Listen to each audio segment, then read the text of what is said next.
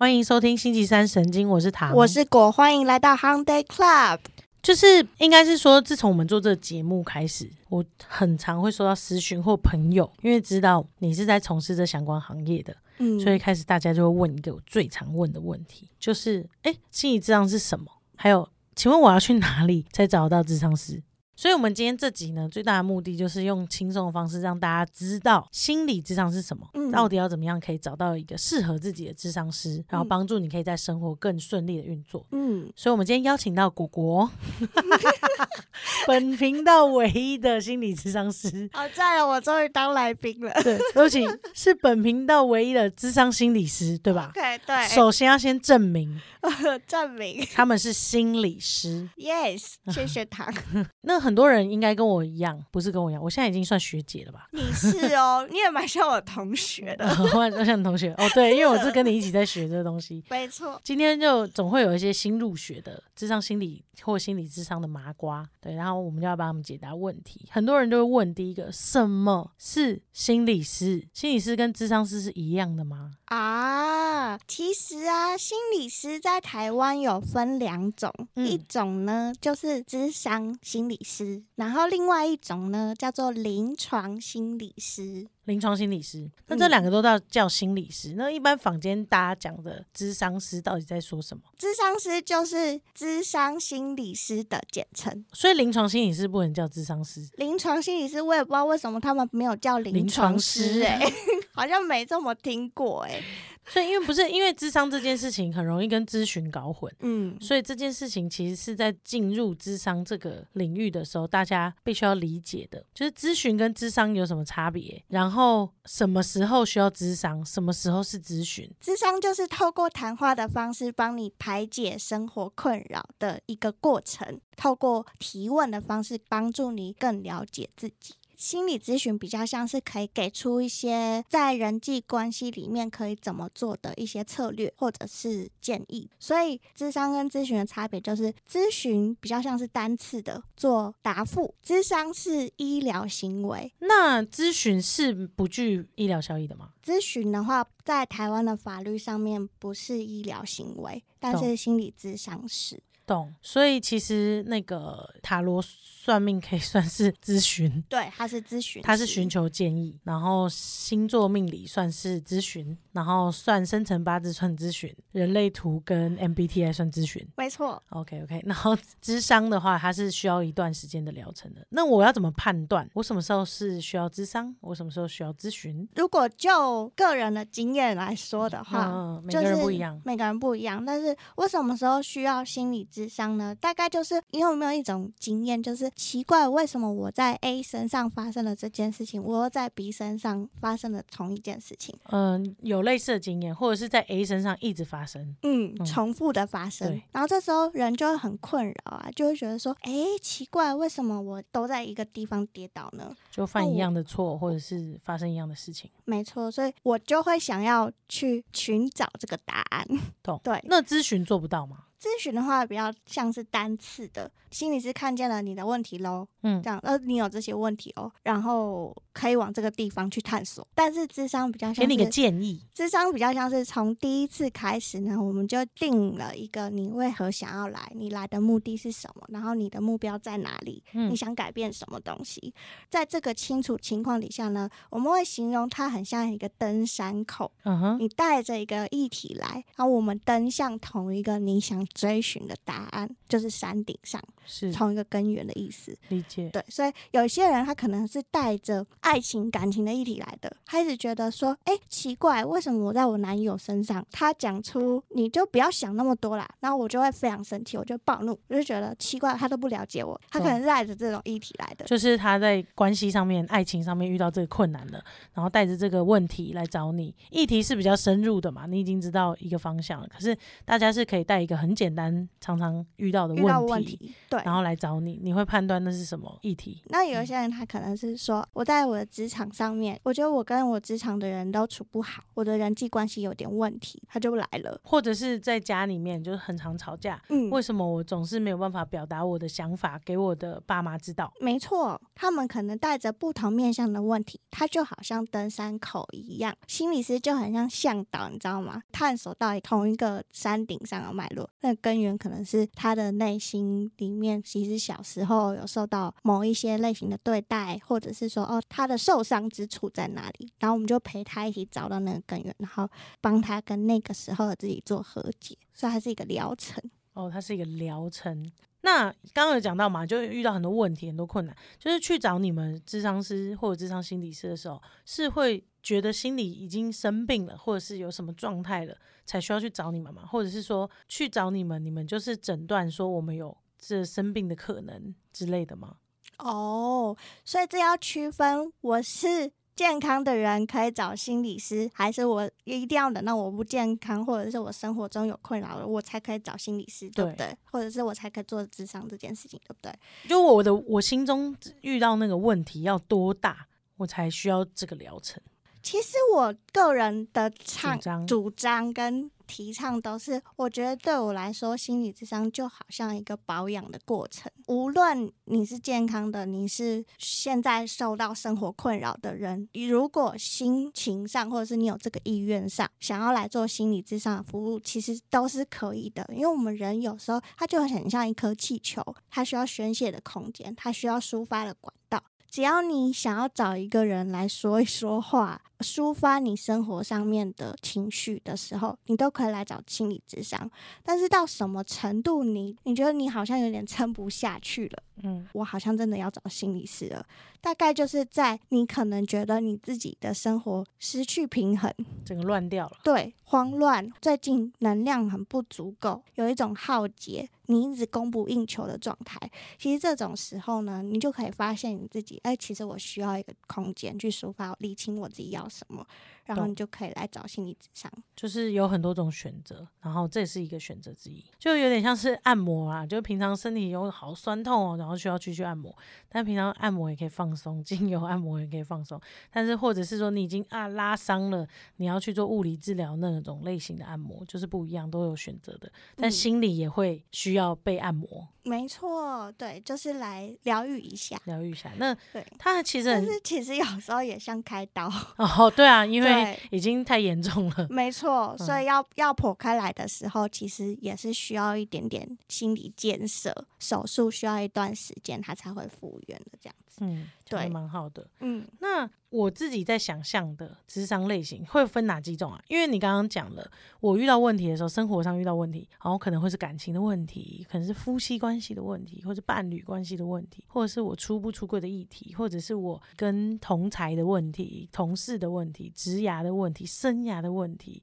有很多议题都有可能。那智商分成哪几种？我可以怎么选择啊？它可以分类型，可以分议题。两个层面，议题的话比较像是唐刚刚讲的那一种，就是呃，我从亲密关系、我的原生家庭、我的职场，甚或者是我的人际关系等等的这些面向。就是我已经遇到了一个问题，它已经是一个大议题或小议题了，我想讨论，我可以去找。心理师类型的话，比较像是说，呃，我们是做个别一对一的咨商，还是伴侣？比方说，你带你的哦伴侣一起来，或我带我妈一起去，没错，就是亲子的嗯咨商，或者是你带你的小孩也是亲子嘛，然后或者是超过两个人以上，团体就是团体家庭。哦，家庭家庭智商也是一种。通常团体的话，他们会根据某一种共有的议题一起去做带领跟学习。比方说，以前我有带过的自闭光谱团体，那他们可能学习的就是社交技巧。了解了解，比较具体的方式。所以根据议题也好，类型也好，会分成这两种大方向，你可以去找。所以我要怎么判断哪一个为优先呐、假设我遇到问题了，所以我是不是可以判断说，哦，我是感情上遇到问题，可是我该是一个人去呢，还是要两个人一起去？嗯，像遇到这种问题的时候，我该怎么优先去判断？哇，这个有点困难，原因是因为通常会来的人，通常他会先以个人的身份来到这里，是对他发现自己需要了，对，所以他先来求助。但是这并不是一定，也就是说，如果你跟你的伴侣之间，或者是你跟你爸妈关系之间，你有发现说，其实我觉得这不是我的问题哦，我觉得这是他的问题，但是他不愿意来，那我们一起来，或者是我们有共识，我们想要一起解决我们的关系是的时候，他就会邀请那个人，然后一起加入这个智商的过程。但其实也相信一件事情，也就是说，如果从事个别智商的话，他其实也有看见，就是一个人他如果在改变了，其实他会带动他整个环境或者是他相处的团体之间的改变。就是齿轮会在动。对，假设我是在生活上有遇到问题的人，就是我自己，我觉得为什么？为什么我跟伴侣常常吵架？为什么我跟爸妈总是没办法沟通？决定要开始去找智商或进行这样子的疗程的时候，我的下一步是什么？你要怎么预约，对不对？你要怎么接触这个单位或者是心理对我，机构？因为我最常遇到的就是问题嘛。我知道我最近在生活上已经喘不过气来了，我需要有一个人来帮助我。但是好听，大家都说叫我去智商，智商要怎么样开始？对，智商怎么开始？这时候你就可以打开你的手机，嗯，你就可以上网搜寻，就是心理咨商所、哦，这五个字。所以就跟我生病要去看医生，比如说我肠胃科，我就打 肝胆肝胆肠胃诊所。对，然后如果我是呃那个叫什么肌肉拉伤，我可能就会打那个。复健科，嗯，所以你心里就我快要喘不过气来了，或者说哎好像有点问题，想要去咨商一下，你就要打心理咨商所，嗯，你就可以搜寻。那等一下，心理咨商所有那么多，嗯，当然除了名人推荐，或者是说我到底要怎么开始，我真的是无从开始哎、就是哦，诊所那么多，是我要找离家近的吗？还是嗯说我是要找名医？还是说我应该要怎么开始去做这件事情？因为它跟就是我生理上面不是吃个感冒药就会好的，那我该怎么开始？所以你打开了那个 Google 搜寻之后，你就搜寻心理咨商所，对不对？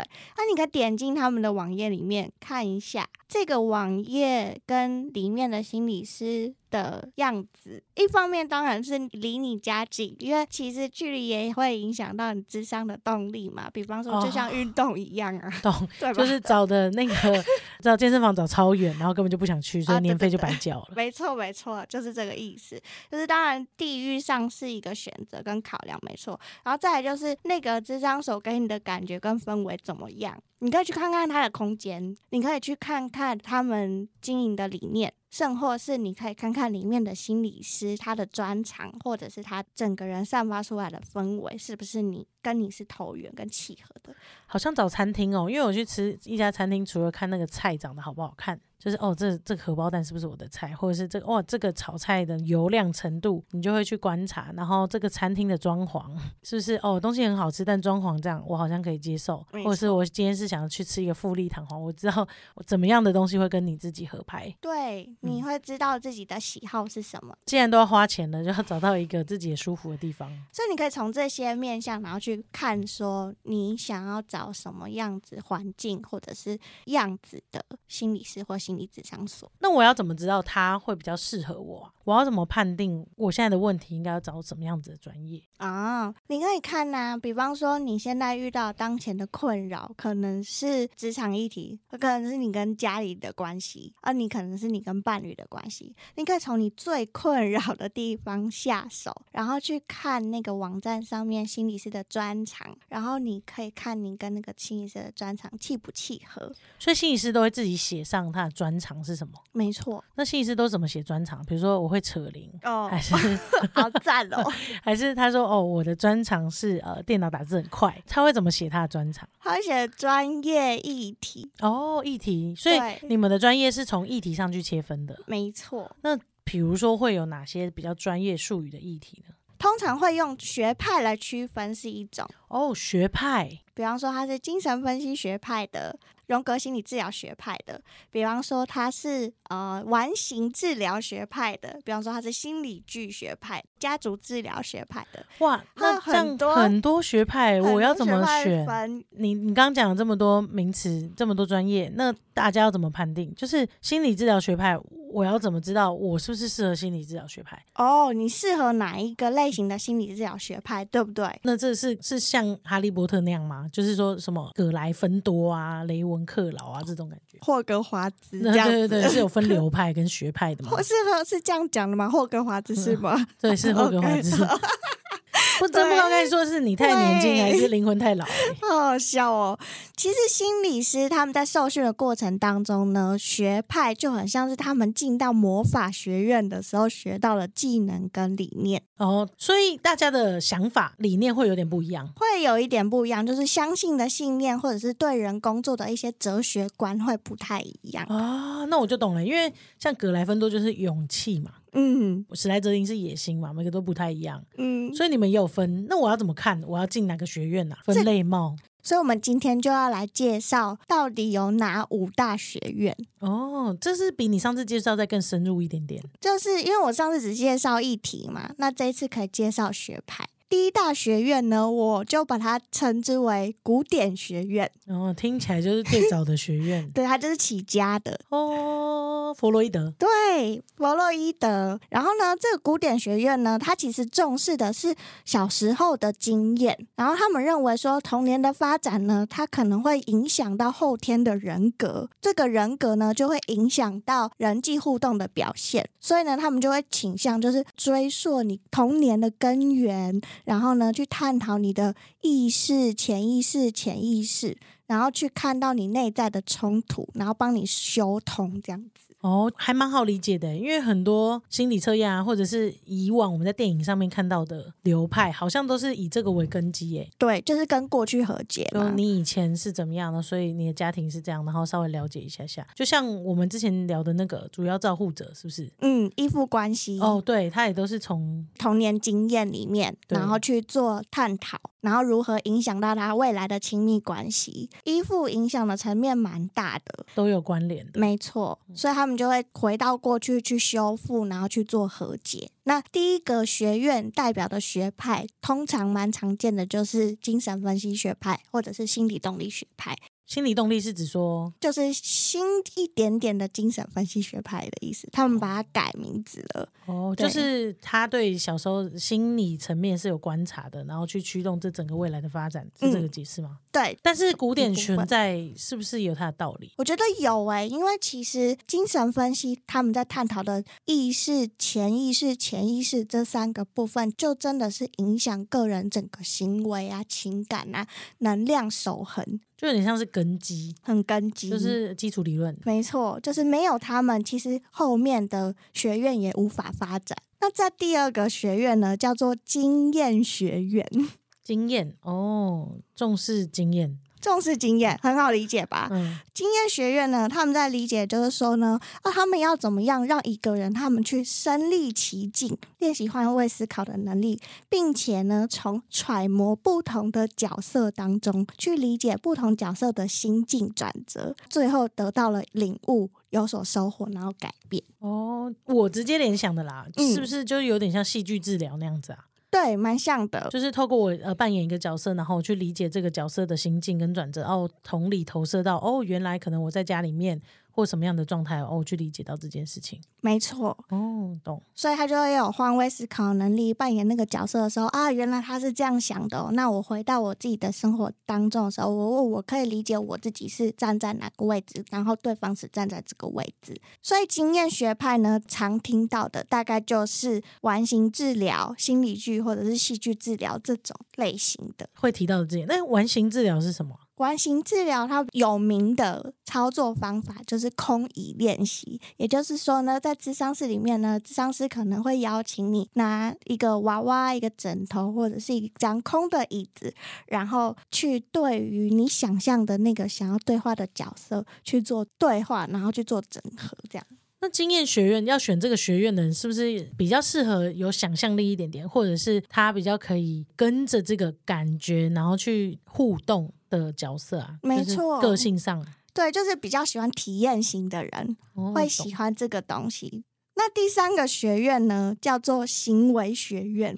行为学院为什么会建立呢？是因为前两个学院他们奠基的基础都是在讨论情感啊、感受啊一些抽象的东西。确实所以呢，行为学院会建立，就是因为他们觉得天呐，太虚无缥缈了，我需要一个具体的改变。哦，如果生活上遇到困难了，他想要直接改变，他不想要再探讨我以前怎样，我小时候怎样，那个太慢了。没错，我直接从行为改变，然后我的生活可能就会因此而转动了。懂所以行为学院呢，他们就会强调说，哎，那我可以有一个指导的策略哦，然后我可以从你的一些认知当中去做调整，这样子你的想法改变了，你的行为改变了，这样子也许你的生活就不会有困扰了。会不会是像那个啊全面启动啊？就是全面启动，它不是有三层梦境嘛？他想要改变你这个人的行为的，不是说叫你怎么做，叫你怎么做，因为你永远都不会改，他是直接进到你最深层的梦境去，然后改变一个最基础、根基、核心的认知。嗯，然后一变过来之后，你其实心里就会这样想到，你的动作跟行为都会改变。跟催眠扯上关系。哦，就对，如果要到潜意识的话，应该就是跟催眠有关。嗯但如果是行为，就比方说信念上，它已经是意识层面上面的改变了，对不对？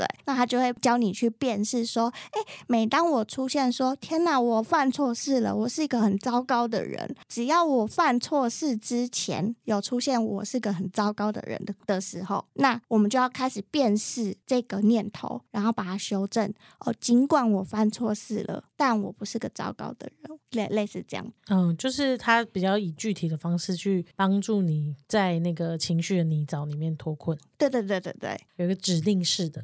第四个学院叫做多元学院，多元学院应该蛮好理解的吧？就是有关于多元思考的都可以放进来吗？对，就是接纳多元的意思。嗯那多元学院呢，他们重视的就是个人价值的发展多样性。哦，就是你在意什么都可以，只要你个人有好的发展，你想要发展这么发展都可以。没错，他们就是很支持个人的价值，所以呢，他们相较于前面的学院呢，他们的思维是比较开放的，而且他们重视的是当事人的生命的故事。他们认为说，哦，当事人就是自己生命的专家，所以只要给他们足够的力量跟社会的平权，然后创造对话的空间，自然他们就会有舞台，就会长出自己生命的力量。然后给他们赋能的可能，所以就会找回自己的定位跟价值感。比较像是古典学派有在深耕你过去发生的事情，可是长到多元之后，他其实不再在意这么深刻你过去发生什么事情，而是你在意什么事情，我们就来讨论什么事情，嗯，这样子感觉。对。那这边的话，多元学院代表的学派，常见的就会有女性主义啊，或者是叙事治疗啊，或者是焦点取向治疗的学派。这样，焦点取向是什么？焦点取向就比较像是他们是每一次的治疗都是最后一次，哦所以他们会用很短期的焦点的解决小问题。对对对，他们认为小的改变会促使大的改变发生，所以他们就是焦点的告诉你说，哦，你现在当机的问题是这个，那我们就以解决问题为导向去做智商。那叙事治疗跟前面的有什么不一样？叙事治疗比较像是说，哦，一个人他带着他的生命故事来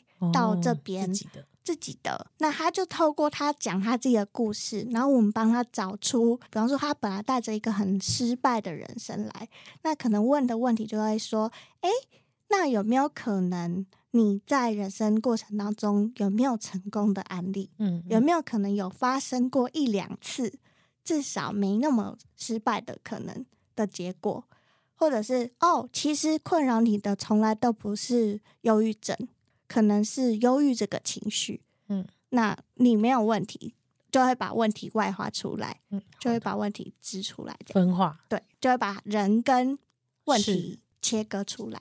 然后透过这样的方式，帮他们找出独特的生命的故事，这就是叙事治疗在做的事情。理解。嗯，然后第五个学院呢，叫做家族学院。那家族学院呢，它的特色就是他们已经从个人经验的视角转移到社会的脉络下了。哦，刚刚确实都是从我的情绪、我的过去、跟我的行为，还有我的想法出发，没错。嗯，但是家族治疗呢，他们是用家庭的观点去看待一个人的发展。也就是说呢，他们特别重视一个人他们在原生家庭互动的经验。为什么会特别重视原生家庭？是因为一个人生到这个世界上的时候，家庭是第一个社会体，他会接触到的社会状态系统对嗯，没错，所以呢，他们认为说，哦，家人互动的关系很有可能会影响到那个人的人格发展，然后这个人格发展呢，如果是亲密或者是疏离，都有可能影响到他往后跟别人的互动。所以他们看待一个人的问题，不再是以个人为主，而是以关系为单位去看待，就是双向的，就是互动为单位，然后去看待。就是看社会结构已经不是只是点而已了，是线跟面组在一起，然后有可能社会会影响家庭，家庭会影响个人，然后个人会因为家庭然后影响到社会的。对对对对对对对，嗯没错没错。所以呢，他们会教大家如何从个人的经验里拉开来去看整个社会面的倾向，然后他所处的社会，哦，原来造成了他的困扰。理解，常见的学派呢，就是 Bowen，像我们节目的宗旨自我分化的概念，就是从 Bowen 学派出来的。然后再来就是常常会听到的萨提尔学派，他们在讲求的就是冰山理论。我们以前可能也有聊过，对不对？嗯，所以家族学院其实它是有点像是古典学派的延伸，只是延伸到社会结构体的感觉。嗯，有点像，但是家族学院其实也有讨论女性主义或者是叙事因治为它也疗是社会的一部分。对的学派这样子，只是他们用从个人到社会的观点重新再去解读这整件事情，理解。大概就是可以分成这五大学院。但如果大家看到这个、听到这些，不知道怎么自己要选什么学院，真的也没关系，因为你也不是要去念心理系。但如果你 因为你想念心理系，突然听得懂，哇，好有兴趣哦，你也可以把这个理解。这只是帮助你说你在看，哎，这个心理师，我只看面相好像不够，嗯，我好像应该要看一下，呃，他的专业是什么，他的专业领域是什么，就是他相信的事情是什么。我大概稍微知道有一个小谱，但是真的不懂也没有关系，因为你去跟他见面以后，你就会了解。没错没错，这就是他从学院毕业的时候带出来的技能。对，但是每个人也会转变，对吧？对，他可能会把，比如说我是古典学派出身的，可是我后来学到家族学院的东西了，所以我会把两者融合。嗯，他可能会是以古典为基底的家族，对，或者是他是以多元为出发的，可是他后来学到一点点家族的东西，或者是他以家族出发，后来就学到多元了，他是可以融会贯通的。没错，所以其实人是会变的，然后治疗师的风格或者是他的偏好也都会因为他的生命历程而改变。没错，所以不同学派其实就是你的向导的专业是什么，没错你，向导学的教你爬山的技巧是什么，你可以大概有这个了解。对，所以讲故事给大家听，大家大概知道啦。但是你实际上还是要去经验过一次，你才知道你适合的是什么。没错，当我已经找到这个心理师哦，比如说我看过那个环境，我觉得不错，然后地理位置我也觉得不错，然后我看到这个心理师的专长是哦可以解决我的议题的，然后我看到这个心理师哦学派好像跟我刚刚理解的蛮有兴趣的，想要试试看他怎么帮我找到困难，然后我已经确定要跟这个向导一起去登山了，看面相又蛮合的，然后我也也愿意跟他一起试试看的情况之下，我已经决定要去了。那我去的过程当中，我可能会有几个问题想问。第一个是说，我怎么开始预约？这时候呢，你就可以点到官方网站上面。那其实现在人他其实，在预约的过程当中呢，你可以先填他们的表单，哦，他们会有表单，会有表。单建立，也就是说，哦，你贴上你的基本的资料之后，跟你想要探索的议题类似这样的困扰，初步的筛选之后呢，哦，智商所会主动打电话联系你，哦，他会先打电话给我。对 他们会进行十到十五分钟的初谈，然后会问你说：“哎，你是因为什么事情想要来咨商的？”然后或者是说：“哦，你目前遇到的心理的状态怎么样啊？你有没有什么睡眠上面的困扰啊？或者是你在人际上面有没有出发的窗口啊？或者是你跟你的伴侣之间的关系怎么样？”他会做一个很初步的架构式的提问，然后收集一些你的资料，这样。懂？对就是如果你是觉得，哎，填写资料我不是都已经讲过了，大家讲电话跟填资料是完全不一样的，所以会有专业的人员打个电话给你，用简单的方式先做很初步的物谈，然后让他可以好好的派案心理师给没错，他就是帮你做媒合，他也像月老。懂，就是前面如果你那些都听不懂，没关嗯系，你看完地点、看完价格、看完位置，嗯，都觉得很 OK 了，那他会帮你媒合。你就打电话去，然后就会有一个月老帮你媒合，然后没合到一个哦，可能适合你的心理师这样子。那我觉得大家最关心的议题还有一个，就是我该怎么选择什么样价位的心理师是我自己可以负担的啊。其实心理师如果是个别智商一个单位的话，就是五十分钟。那业界在收费的标准上来说，可能是从一千六百元到三千元左右，是一个 range 这样子平均的收费。对，那你可以依照哦他的收费的价格，然后去评估哦，你可以送多少疗程给他，或者是你也可以跟心理师讨论一个月可以负担的金额，然后你们在这些治疗的过程当中去调整次数或调整收费。对，那因为咨商过程当中呢，其实还是期待就是至少要进行六到八次，所以其实频率上来说，你可以跟心理师讨论，但是在次数上来说，其实多次一点，然后历程长一点，可以带你发现的事情会比较多。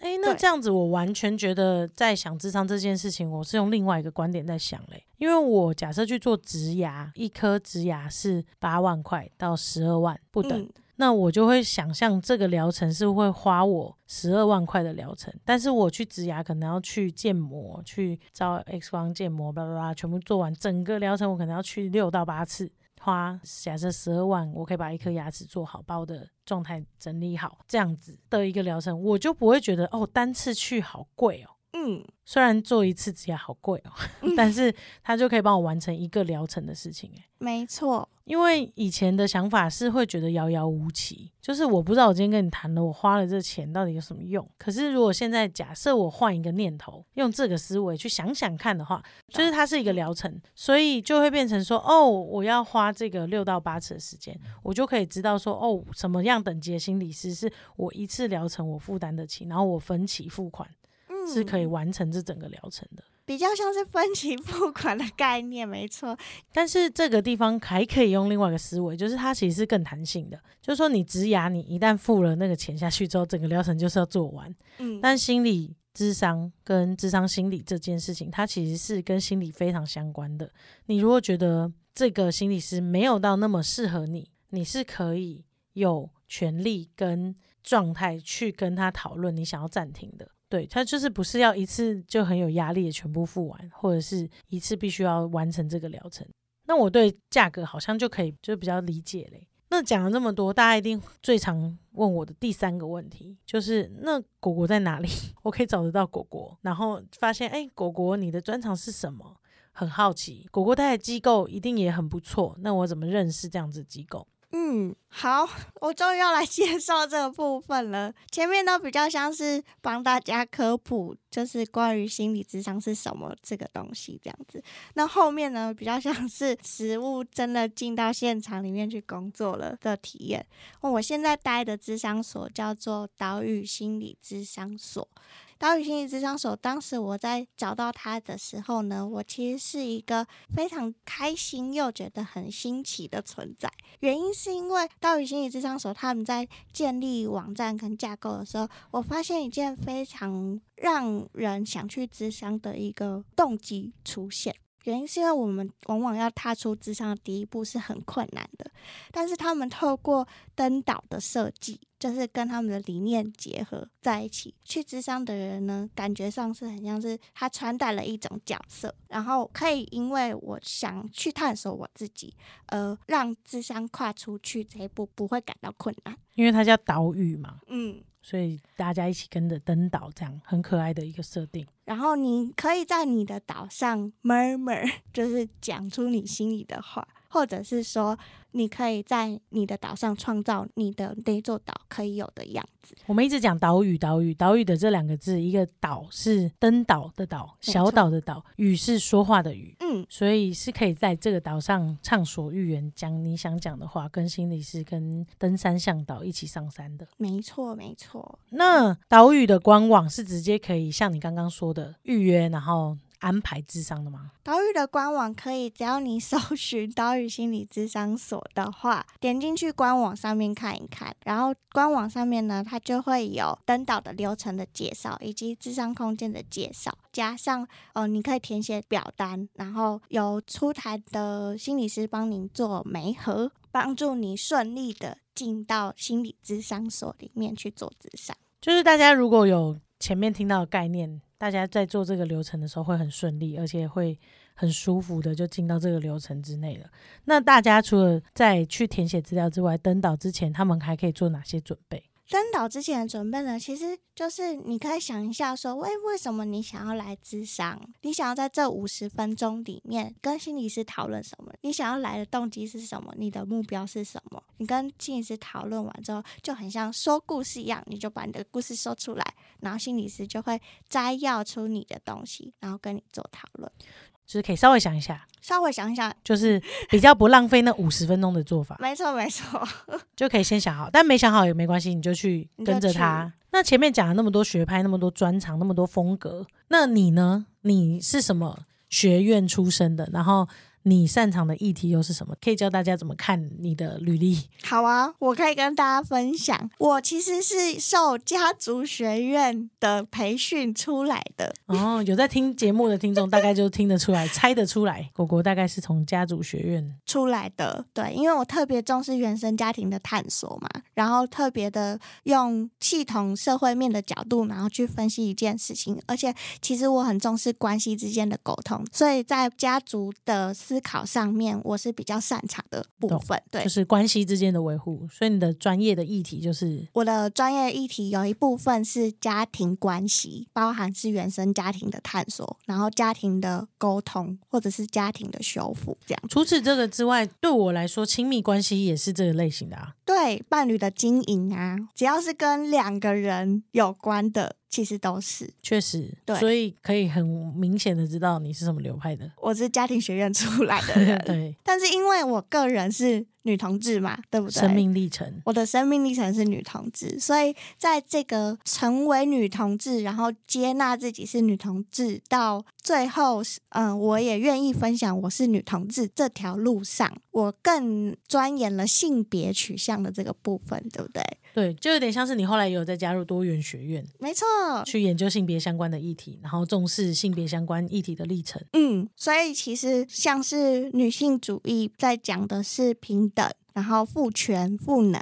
然后，甚或是我自己在写论文的时候，我写的是自己的故事，我用叙事治疗的方式在写出自己的故事。这个部分的话，我也是后来有参与多元学院的受训，这样子。懂，就是有去辅系啊。没错，我有辅 系多元学院。了解，我觉得这样好像还蛮清楚的。如果有相关的，大家不是一味的就直接说哦，没有没有，我看到天野星期三神经，我就要找果果。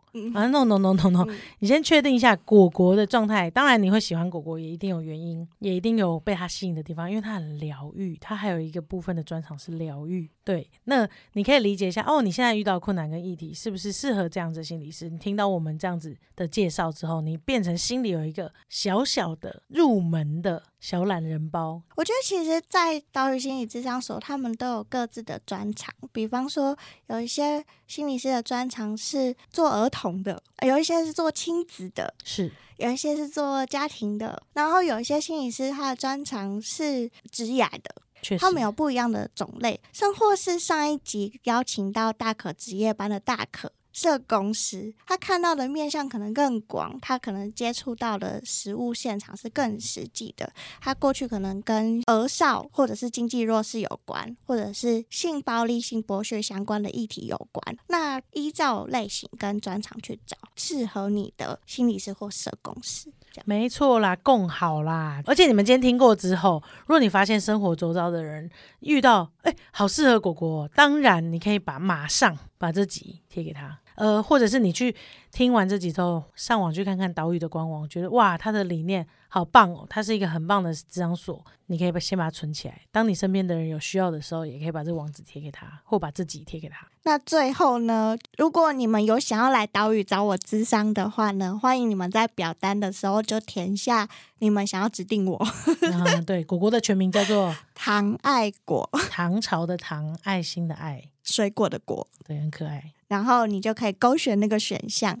除了勾选果果之外呢，其实你们如果愿意的话，喜欢我们的节目，或者是呃，因为我们的节目让你有对心理师有更多的了解，知道怎么去做心理智商的这个过程跟历程的话，也欢迎你们不吝啬的在填写表单的时候，告诉岛屿说你是从星期三神经听到的。这样子的话，我们就可以多多录不一样的集数，邀请到更多不一样的人来到我们的节目。真的好开心哦！而且我要在这边谢谢脑粉们。我其实有接到脑粉们来找我咨商的 case 了，对，但是大家千万不用担心，专业伦理是一定存在的，你们去现场就可以感受到果果的魅力了。但是适合果果的就会帮你媒合去，不适合果果的他不会也不会硬媒合。没错，他们还是会后台评估一下。对对对对对啊！如果是为了要去看果果的，那没关系，可以来听我们节目就好了。没错，谢谢大家，谢谢大家，我们下次见，拜拜。Thank you.